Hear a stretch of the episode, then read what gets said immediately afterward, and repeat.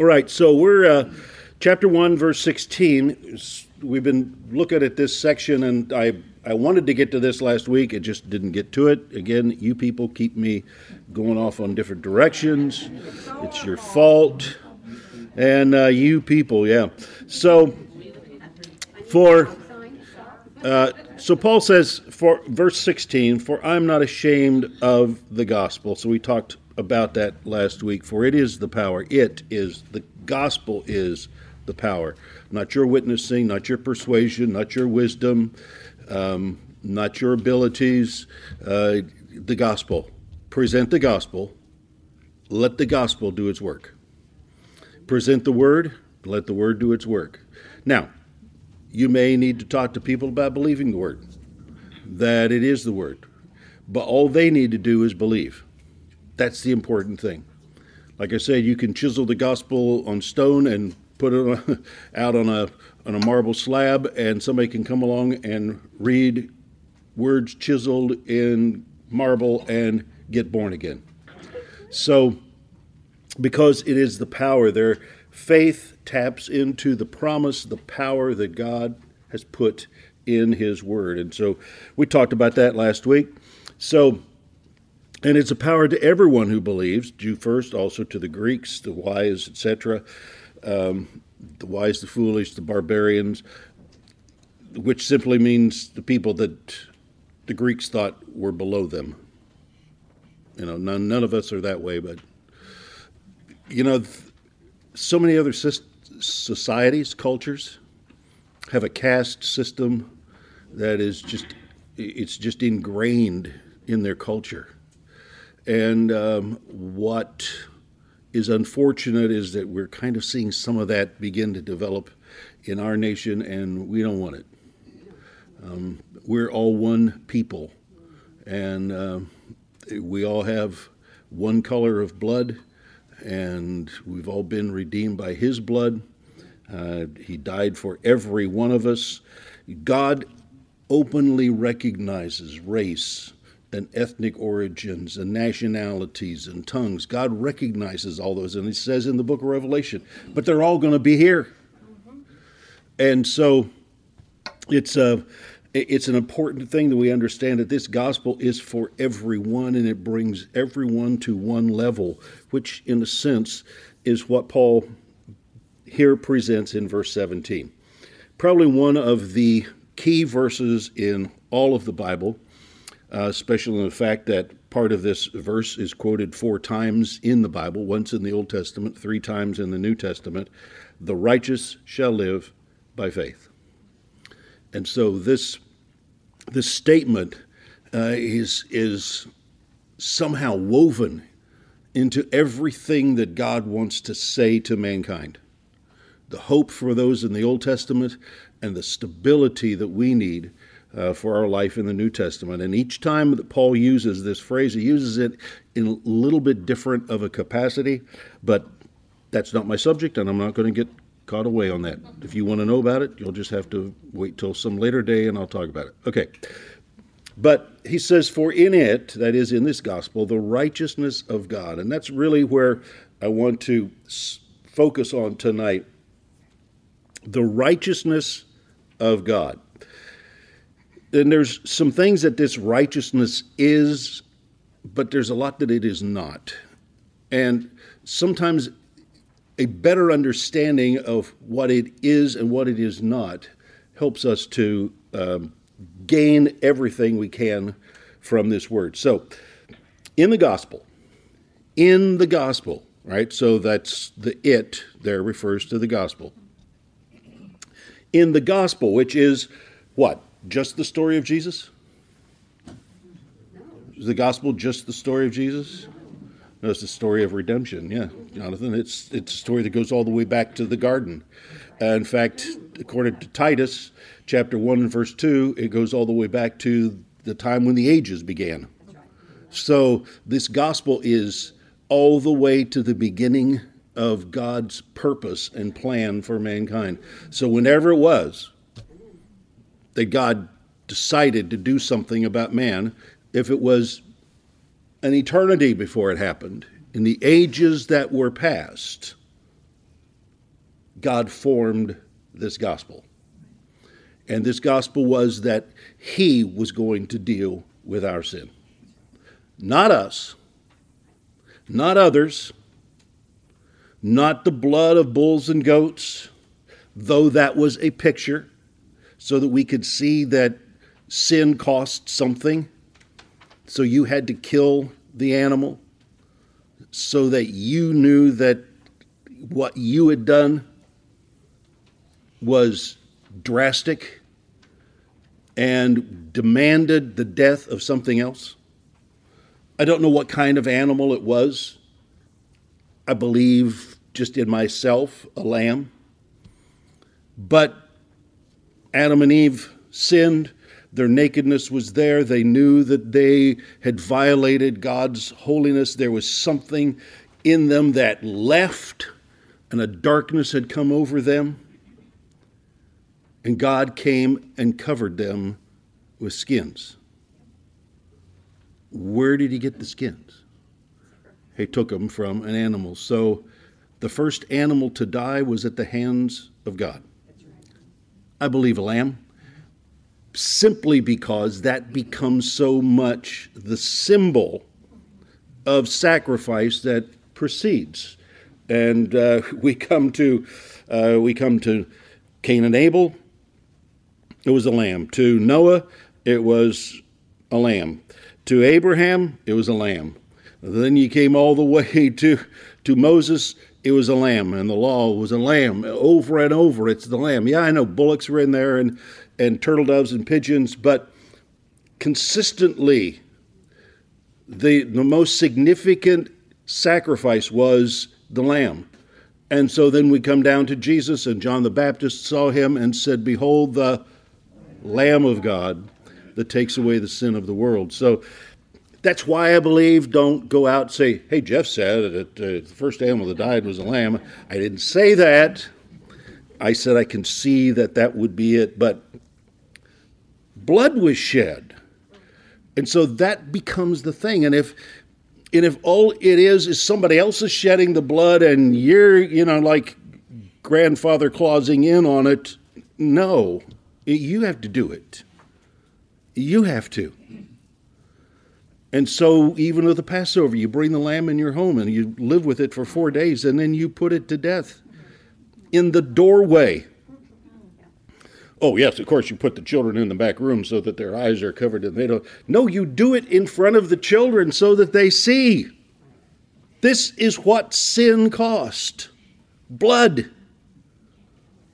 And so, as we're getting ready to talk about righteousness, in this gospel, the gospel demanded blood. The gospel is not just the story of Jesus coming and walking on earth for three years and then on a cross and then going to heaven and waiting for us now. That's, that's in the gospel, but the gospel is greater.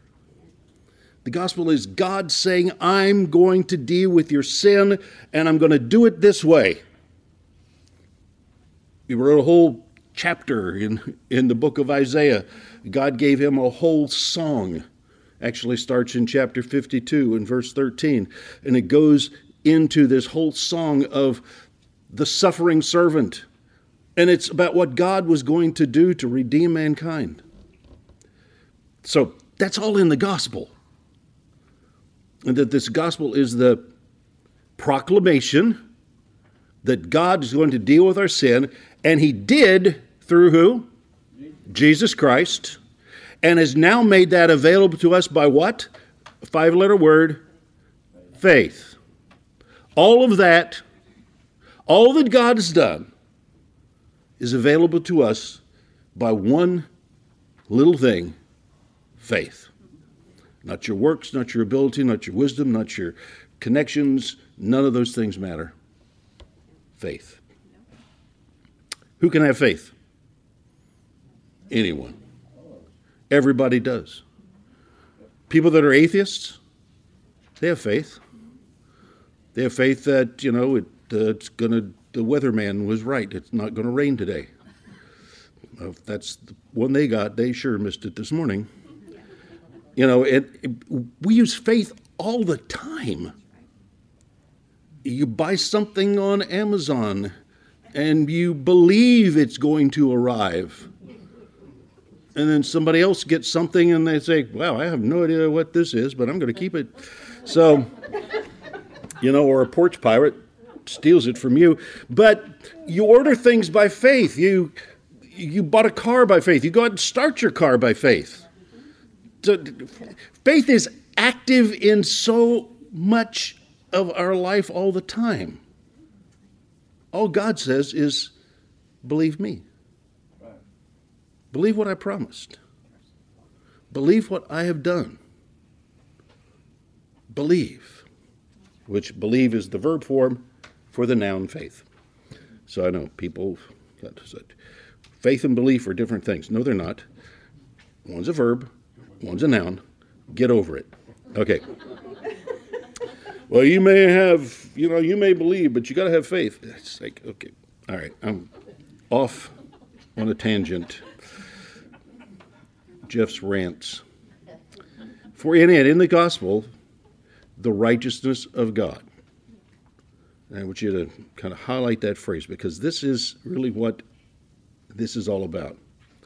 The righteousness of God is revealed from faith unto faith, as it is written, the righteous shall live by faith.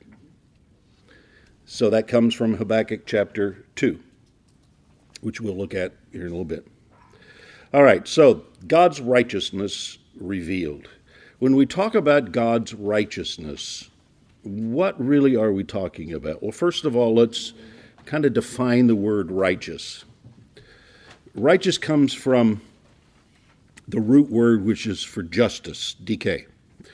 And the idea of justice, that someone has done something wrong and it is evaluated. And so justice has, it, it presupposes a judgment, that there's been judgment of something. And that the judgment according to our God, is always what? True. It's always right. The judgments that take place in this world are not always right. Man's justice is often wrong. Our idea of justice is often wrong. What we think needs to happen is often wrong. To us, justice is you killed my kid, I'm going to kill your kid. That's not justice. There's no justice in that. That's revenge. So, righteousness has to do with, from God's perspective, with being judged that what you did was wrong and God making it right. All right, so that's the idea. To be made righteous is to be made right, to be made just, to be brought up. Um, a lot of people say righteousness is, you know, to um, equal standing or um, to stand on the same plane with God. Um, yes, but because something else happened. Something, before you can stand on an equal plane with God, something had to happen. And righteousness includes that. That there was something wrong, and now God has done something to make it right, or you did, right? But we can't be saved by our righteousness. Now, you could do wrong to somebody in this world, you could do wrong to someone in your family, and you can make it right. Is that true? You can make it right you pay back what you've done as much as you can. Some things it's it's almost impossible to pay it back, but you do you do your best to make it right. And so people say, well, you need to go make that right with this person. That's the idea of making something just, righteousness. And it's an important principle, but when it comes to God, first of all, the righteousness of God, we're not talking about God being righteous. Because that's like a foregone conclusion. It's like saying God is holy. Yes, He is, but that's not the subject here. And the fact that God is righteous, yes, but not because he ever did anything wrong that he had to be made righteous. It's just he's right. Okay? So that's a better way of thinking of God. He's just right, just like he's holy. Don't think of holy, as I've said before, don't think of holy as to not sin. We think holiness means not sinning. No, holiness means to be exclusive, to be set apart. And God is holy. That means He's like nothing else. No one like Him, nothing else like Him. He is exclusive. He is individual, nothing like our God. No one like Him. Holy. And of course, because He's different than everything else, no, He doesn't sin. He doesn't lie. He doesn't change. He's different than everything else that we know. So if we're going to be holy, what are we going to be? Different. Like him. So when it talks about the gospel, in it, the gospel, the righteousness of God is revealed. This isn't about God being righteous, and it's not about you being righteous. Now, have we been made righteous? Yes. Yes. But not before God did something. And that's what the righteousness of God is about. It's what God has done. The righteousness of God is the acts he has performed, the things that he has done to make us right, to make us acceptable, to bring us to salvation, to redeem us. And so God's righteousness is revealed in the gospel can I say it this way? God's working, God's working is revealed in the gospel.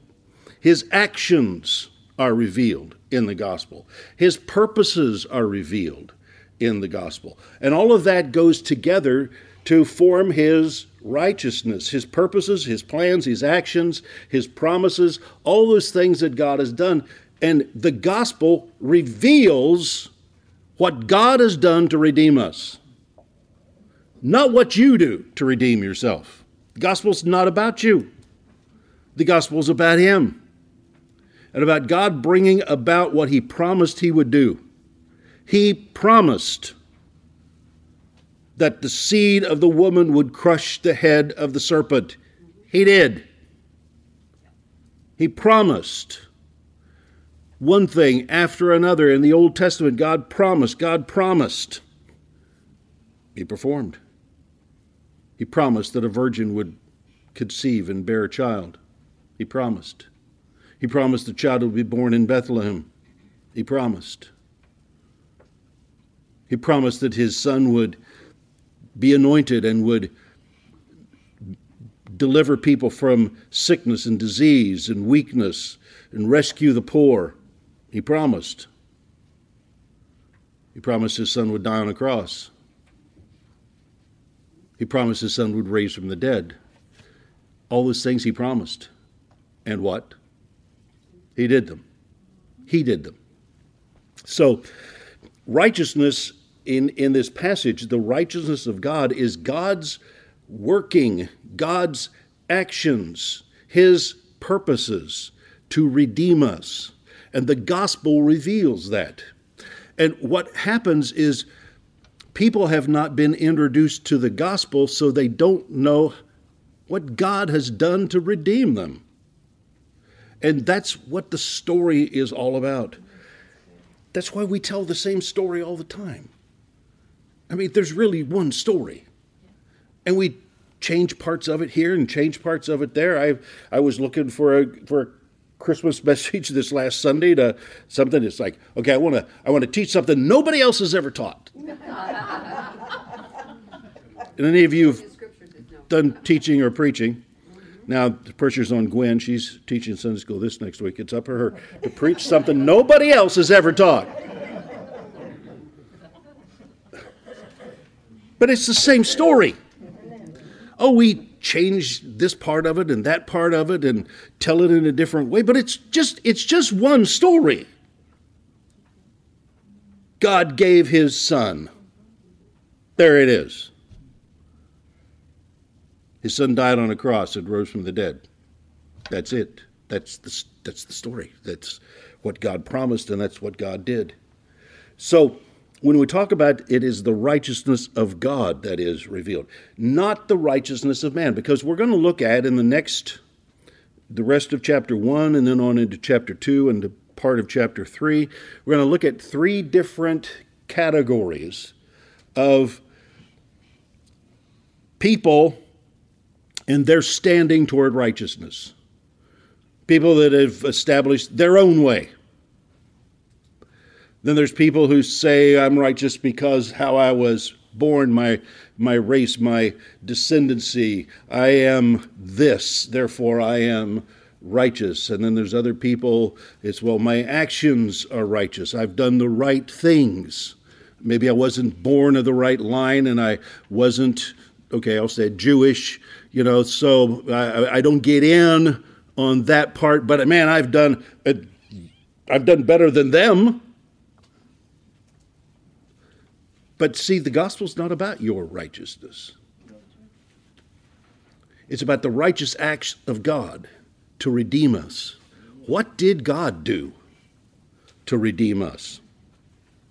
And so this is the story of the gospel. Again, just to go back and, and emphasize, see, nowhere in the gospel in the gospel does it describe God's character. It's shown you know, we, we could we could search in vain for scriptures that tell us this part of God's character, that part of God's, but you have to read the story and see it. God's character is seen in what he did. Never does God stop and explain, okay, this is this is how I love. This is what love means, and this is what I'm going to do. I'm going to show you how love is. This is what love is not. It, never in the Bible does God stop and do that. He just does what? He loves. he, he loves, he shows his love by what he does. And so we, we can see those things, and that's the same thing we get with the righteousness. We have to see God doing these things. And so this is really the subject of this letter. This is what Paul's going to develop all the way through.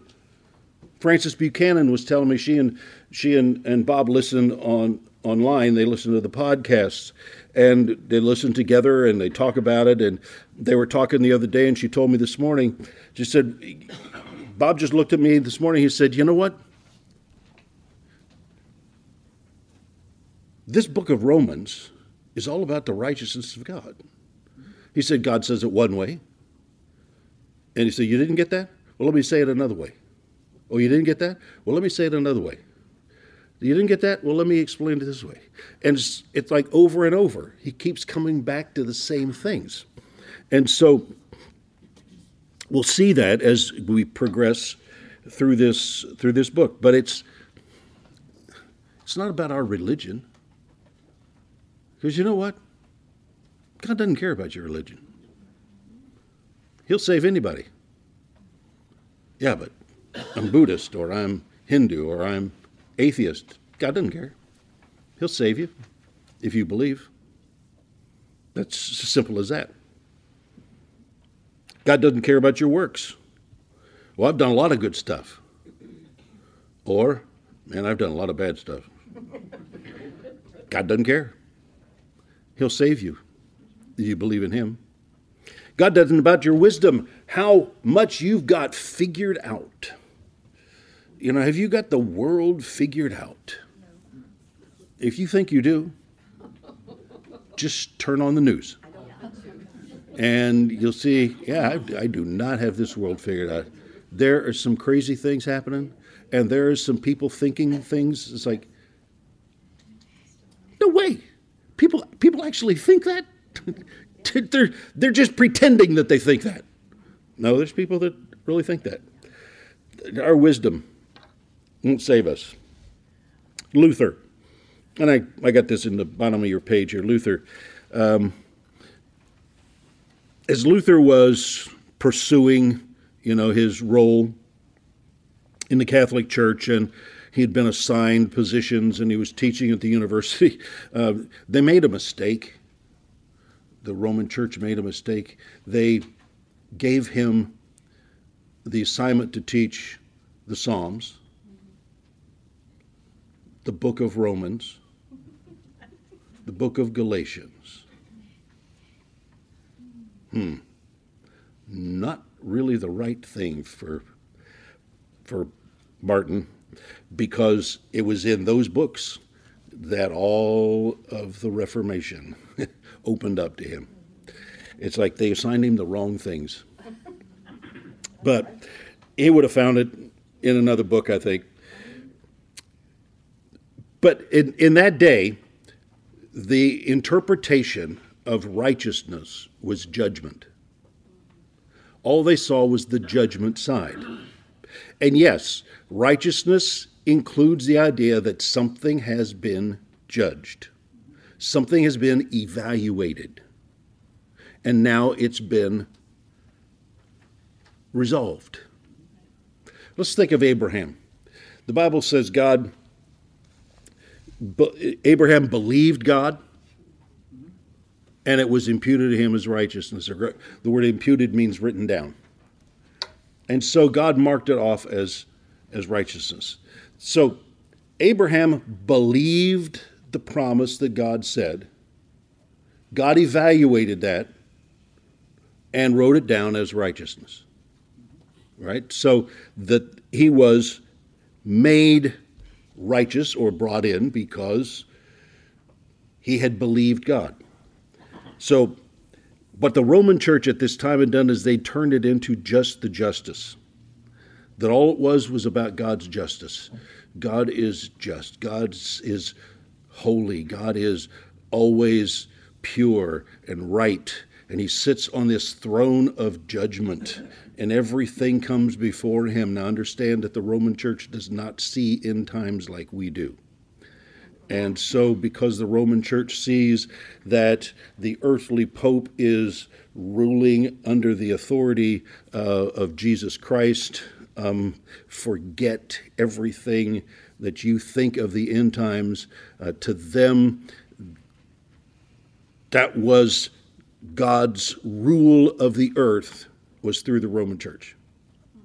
And that's the way they saw it and that the judgment and the justice of God was being exercised by those. And Martin Luther found this extremely difficult to live under.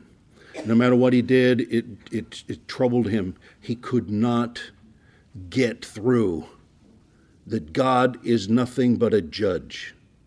God is nothing but some vindictive, sitting on a throne, pointing fingers, throwing lightning bolts, whatever, you know, that he felt this judgment of God. No matter how much he repented, no matter how much he beat himself, and he did with the whips, and he fasted, he could not get rid of this anger against God. And he was considering even giving up everything. But in his meditations, he came to this passage, and all it did is made him angry. Because, as it says there in your paragraph, before, before God, the judging one, right, God is the judging one, individuals were only acceptable as we were continually repentant and humble. So if you're not continually repentant and humble, then you're not acceptable to God. And that's a very bad application of a very bad translation. Um, and they got it out of the righteous shall live by faith, or the judged ones. The judged ones, those who've had sin burned out of them, driven out of them. Now, what happened was this is what they saw. The ascended Jesus sat as a fearful judge on a throne in heaven, and under him was the Pope. And all of this judgment came down upon them. Now, let me just, this is just a little practice here. If you have a very angry father and you need something, you go to your mother. Mom, could you talk to dad about this? Or I know dad said no, but can you? Yeah, that's okay. I'll cover it for you. And that's exactly what they did with Mary. And that's how Mary ascended to this position of the intercessor.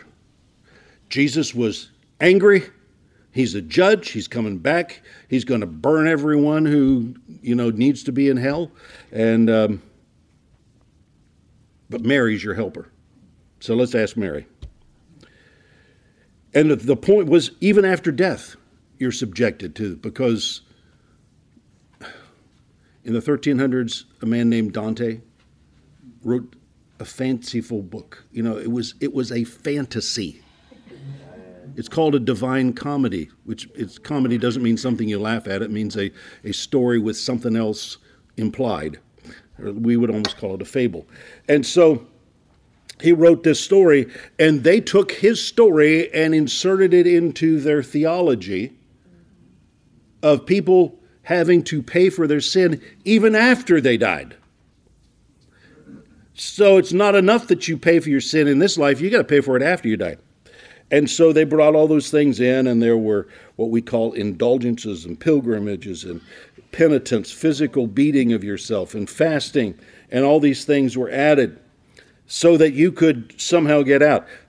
In Luther's day, there was a man, Tetzel, his name was Tetzel, who was in charge of all the indulgences in that region, and they assigned him this job of collecting money so that they could pay for the Sistine Chapel that Michelangelo had just painted, and they didn't have money, and the Pope was bankrupt. So go raise us some money. And so he went out he came up with the idea you could pay ahead on your sins. So if you know you're going to have a really wild weekend, pay ahead. You know, just put it in a bank, you know, and it's like a credit credit thing and you can pay ahead on your sins. So he came up with that and then the other was, you know, you want to pay for your relatives? You had a relative that's suffering, you know, then a couple thousand dollars, you know, to the church, I can I can move them up a level. And uh, all of this came out, and it that was one of the things that pushed Luther over the edge. He'd had enough, and so as he was meditating on these things, God opened his heart. Um, top of your next page, I just wrote it in here. Uh, this is these are Luther's own words. He said, I had greatly longed to understand Paul's letter to the Romans, and nothing stood in the way but the one expression, the righteousness of God, or the judgment. That's how he translated it the judgment of God. Because I took it to mean a righteous righteousness whereby God is righteous and acts righteously in punishing the unrighteous. Not helping us, but punishing us. That's how they saw it. And so righteousness was because God had punished you, punished you, punished you, punished you. Did our sin demand punishment? Yes. By who? God. God Himself. Through who? His Son Jesus. Yes, God demands punishment. You cannot be made righteous if someone isn't punished. And thank you, it was Jesus and God poured all of his wrath. But you didn't see it that way. That was not within him because I took it to mean a righteousness whereby God is righteous and acts righteously in punishing the unrighteous. Night and day I pondered until I grasped the truth that the righteousness of God is that righteousness whereby through grace and sheer mercy he justifies us by faith not by punishing us, but by His grace and His sheer mercy, He makes us righteous because all we did is believed. Again, they assigned him not only the book of Romans, but the book of Galatians, oh, and Hebrews too.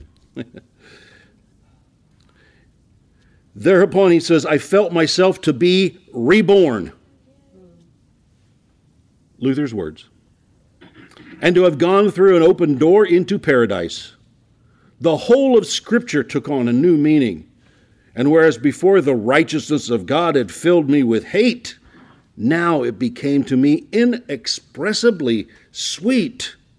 This passage of Paul became to me a gateway into heaven. Isn't that great? And so this began the transition of Luther into understanding. Now, I just picked out the rest of our page here. I picked out some passages through Romans where Paul just keeps bringing this subject up. And many of these passages are familiar to all of you, but let's let's look at these. Romans chapter 3. This is Paul's gospel, right? This is how he wants to explain what he believes that God has done for us through Jesus Christ. Romans 3 verse 21, but now the righteousness of God, the right acting of God,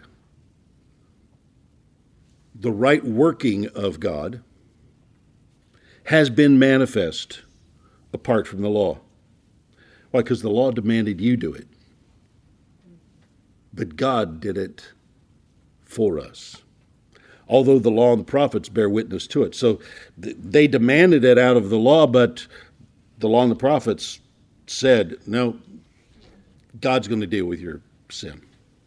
Verse 22 the righteousness of God through faith, through faith in Jesus Christ for all who believe.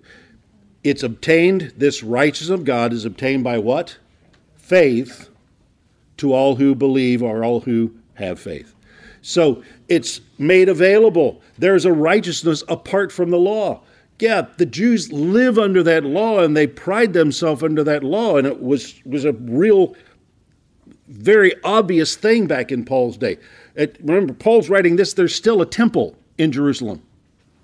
They're still offering and burning sacrifices. The Jewish religion was still very much works and all of that. Today it's more philosophical, but in their day it was burn animals, kill, sacrifices, make all these things right. You do this work, you live by this law.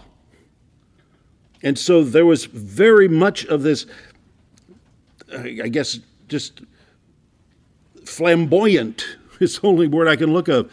Uh, righteousness or seeking of righteousness by the Jewish people. But Paul says, no, this is a righteous apart from the law. Totally separate. That, to me, is one of the great passages, which, again, we'll cover. But then we go on to verse 23, Romans chapter 3, verse 23. For all have sinned. All all Jews, Gentiles, barbarians, wise, foolish, all have sinned and fall short of the glory of God and are justified by His grace as a gift. That's the righteousness of God. God's right action. He had justified us made us righteous. Again, the word justified comes from the same root. And he has made us righteous by his grace as a gift. How? Through the redemption that is in Christ Jesus, whom God put forward as a propitiation, big word, by his blood. Propitiation simply means, you know, all that wrath that Luther couldn't deal with, all that wrath that needed to be poured out all that wrath that you're going to have to pay for in purgatory because Dante said so. And you're going to have to do this and do that, and you're going to have to be in this level and then move up to this one and pay money if you want to skip, you know, up a couple levels. All of that payment that satisfied God's demands. That's what propitiation means to satisfy the demand, the anger, the wrath. I know there's people that don't like the idea that we talk about wrath, the wrath of God. Sorry, it's in the Bible. Talk about it. Jesus removed it. He took upon himself the full wrath of God. And so Paul says, whom God put forward as a propitiation, one who removes the wrath of God. You know, another word for propitiation is mercy seat. It's the Greek word that's used for the mercy seat. What did you do on the mercy seat? What did they do? What did they do? They poured the blood. They poured out the blood on the mercy seat so that the wrath in the law, which was righteous and holy, would not come out and destroy them. The blood absorbed all of that. Oh, yeah, and here's an important phrase highlighted in green to be received how? By faith. To receive. See, there's people that say, well, God's done this for everybody, so everybody's saved. No, you're not, because you have to believe. It's to be received by what? Faith. The righteousness has to be received by faith. It's righteousness to everyone who believes. He goes on, this was to show God's righteousness, God's righteous acting, his righteous purposes and plans that he himself brought together and worked. Because in his divine forbearance he had passed over former sins. Aren't you glad that God passed over all your former sins and left it up to one thing? Do you believe in my son? Yeah, but what about my this and what about my that and what about. No, it's one thing. I know people that have a hard time with understanding the forgiveness of God. How can God forgive my sin? How could He? He has. Because in His forbearance He passed over our former sins. It was to show what? His righteousness at the present time, so that, I love this, He might be just or righteous, and the righteouser, righteouster, right? The justifier of the one who has what? Faith in Jesus. There's no being made just before the justifier if there's no faith in Jesus. I know. That's not a popular message today. And there are churches, denominations dividing over that.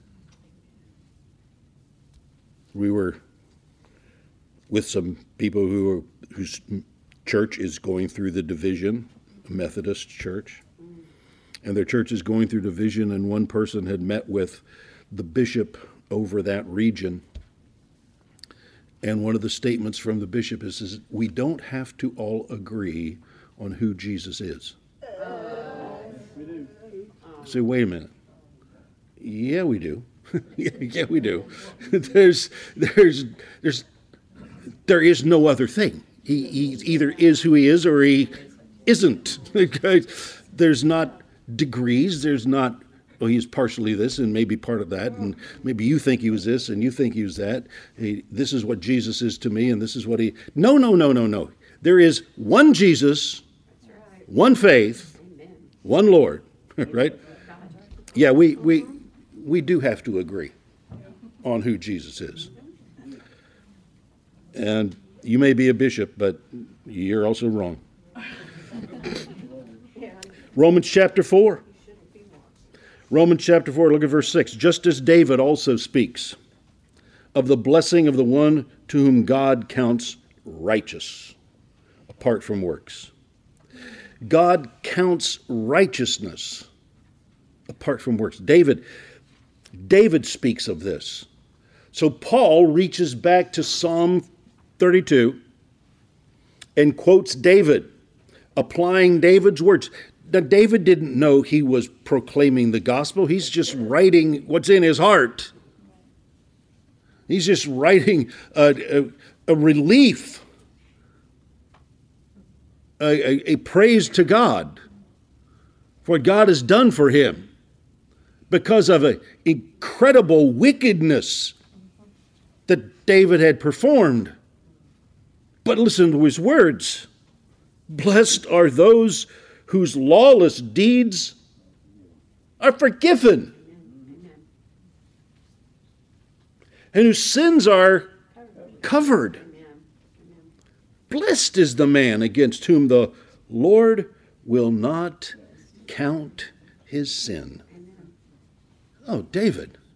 He had no idea what he was saying. He's just writing his little pen. I don't know what they wrote with, but clay tablets. I don't know what they wrote on. David's just writing a song of praise to God, and he's showing the righteousness of God. And the righteousness of God is revealed in the fact that he has removed your sin. It's covered. And the Lord will not count sin. Oh my. Now, there are people that say you need to you need to count up your sins. You need to repent of every sin that you've ever committed. What? I, I can hardly remember last week. It's like, don't please don't make me go back and try to think of, it. and if I go back and think about them, I'm reliving them. right. And then it's like, yeah, I'm back into that junk that I was in before. Thank God. Romans chapter 5, verse 1 Therefore, since we have been justified, how? By faith. Made righteous. See the word justified? Is also the word made righteous. We have been justified or made righteous by faith. We have peace with God. The old cowboy movie said, You better make your peace with God. Right? And then it, because I'm going to kill you. Right? So, make your peace with God. Well, you know what? I couldn't make peace with God. I didn't have anything to come to the table with. So Jesus went to the table for me. And he sat down at the table and he made peace with God. How? Through his blood. He poured out his blood.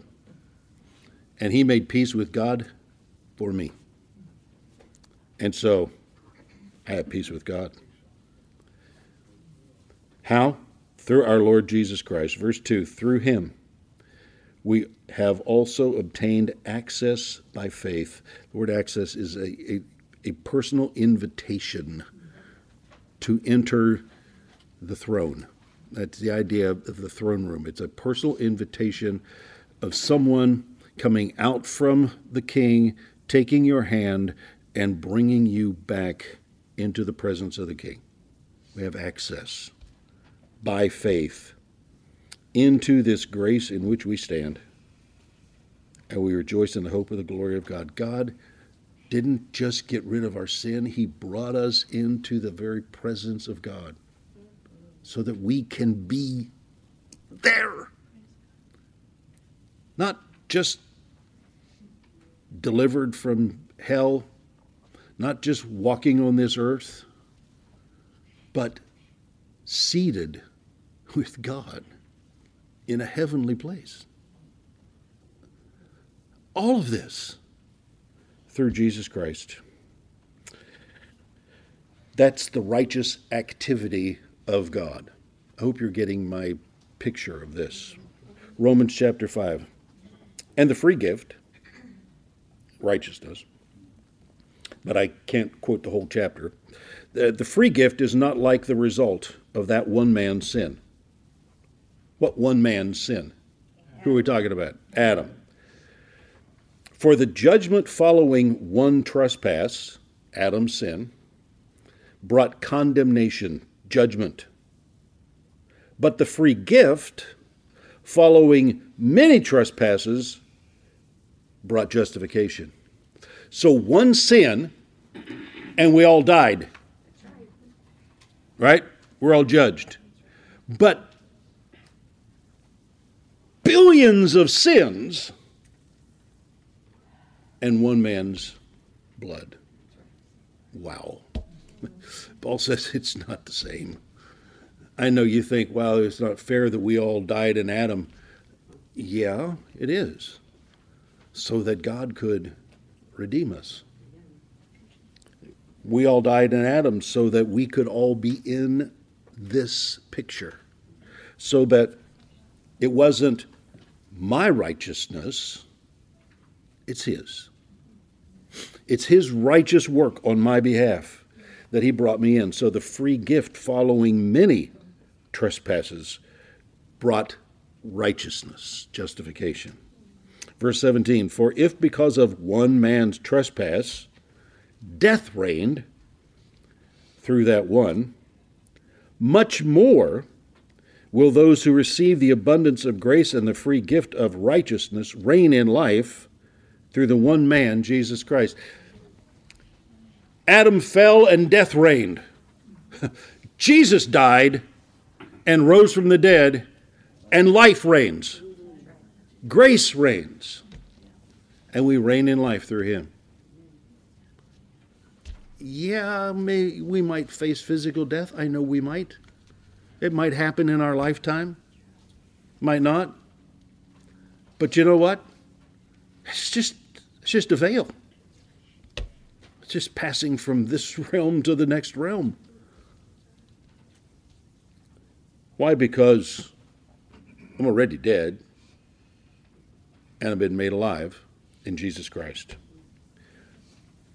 Top of your next page. So, this righteousness of God that's been made apparent in the gospel,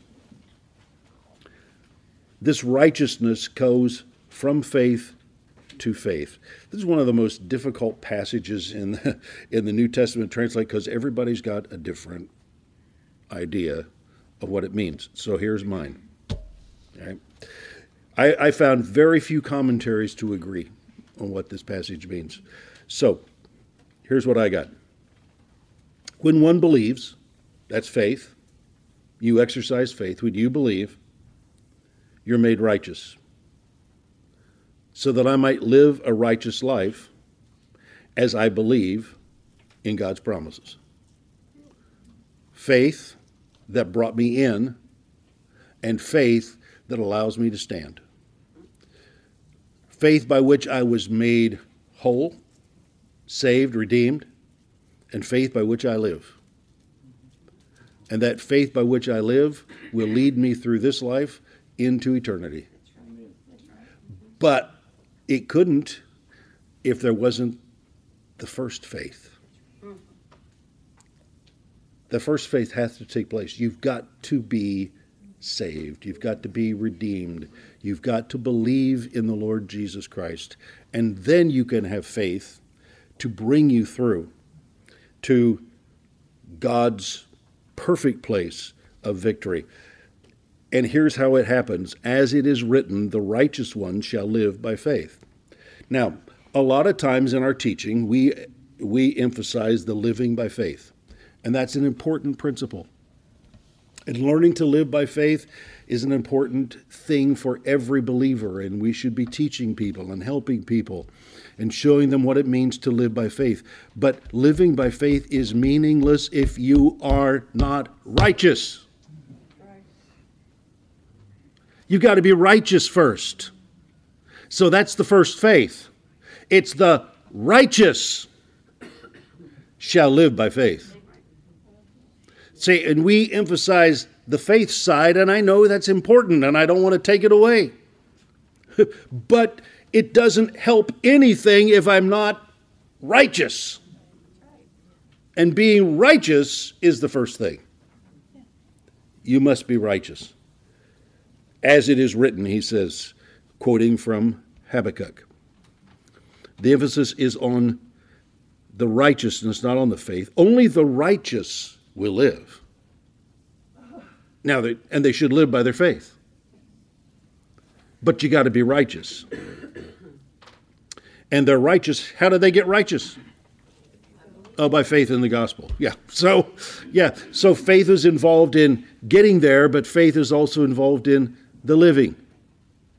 I need to live by faith, but I need to be made righteous first. I need to know I'm righteous.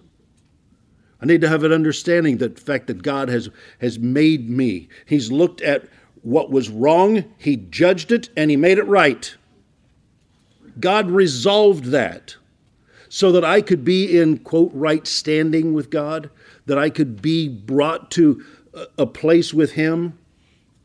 Now I can live by faith because I've been made righteous. And I was made righteous so that I could live by faith. So all of this goes around in a, a circle that starts with my being made righteous. Why? Because I believe the gospel. See, in it, in the gospel, the righteous work of God is revealed. God did his work. I believed, have been made righteous. Now I can live by faith. An unbeliever, they can express faith. Unbelievers can express faith, but there's a problem. they're not righteous. So when it comes down to it, they will not be accepted before God. Said, but yeah, but but I live by faith. You may have. But you never believed the promise of Jesus Christ. You must be saved. Hebrews chapter or Habakkuk chapter 2 verse 4 says uh, read the vision, make it plain Write it down. He tells him, you know, how that, that whole passage goes so that the one who reads it may run, that is, live. See, God wanted the vision written down. He wanted it before the people that He was going to deliver them. God was going to deliver. Yes, you're going into Assyria. That's this was during Habakkuk's time, and it was the Assyrians who were about to destroy Israel and they were going to they're going to survive through that. And a man named Hezekiah was was in the forefront of of bringing Judah through that, but the northern tribes all got taken away. But the righteous will live by faith. The righteous ones. Hezekiah was righteous, it says. He was a righteous man. Jeremiah then writes his book when the Babylonians are coming about a hundred and some years later. And so the Babylonians came in and they ultimately destroyed Jerusalem, took the people into captivity. But you know who was delivered? Jeremiah, Daniel, Ezekiel, other righteous ones who went into Babylon. And you know what? They came out because God promised they would. And the righteous, the righteous ones, the ones who believed God, would live by faith through that turmoil, through the years of danger, through the years of waiting. How many of us, of us are waiting for our full salvation? Amen. Right? We've got partial salvation. No, I know. I'm forever alive with him, and you know, but there's a salvation that has not taken place in my life yet, and that is the saving of this body. But you know what? It's going to happen. And I'm going to live through the quote captivity of this life. Paul says, Those who are alive and remain, we're aliens in this world. We don't belong here. We're captive on this planet, captive in a body of flesh that sometimes I really don't appreciate. I should. My flesh does not always want to cooperate. I mean, my physical body. But um, you know what? The righteous ones live by faith until the fullness of our redemption appears. In the Old Testament time, as, as Habakkuk wrote that, that's what he was talking about. There will be people who live through this. Hezekiah did. Others did. They lived through the Assyrian invasion. There are ones who lived through the Babylonian invasion, who were taken into captivity and came back from captivity.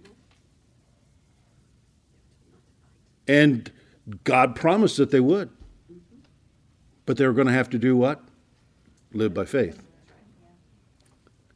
But before you can live by faith, you have to be righteous. The righteous will live by faith. So, as we come to the end faith, the faith of Romans 1:17 is first to believe the gospel message. From faith to faith, you've, you've got to believe the gospel. And telling people that they can live a life of success and peace and joy and find healing and find deliverance and find hope without bringing them to the gospel is meaningless. Because unless they are righteous, living by faith is a meaningless pursuit. It's taking you nowhere. We've got to help people find. I believe that there are many people in our circles who are, for lack of another word, pretenders. And it's not up to me to, to decide who they are. But I believe there's a lot of people who are consenting to what Jesus said, but they've never found true salvation.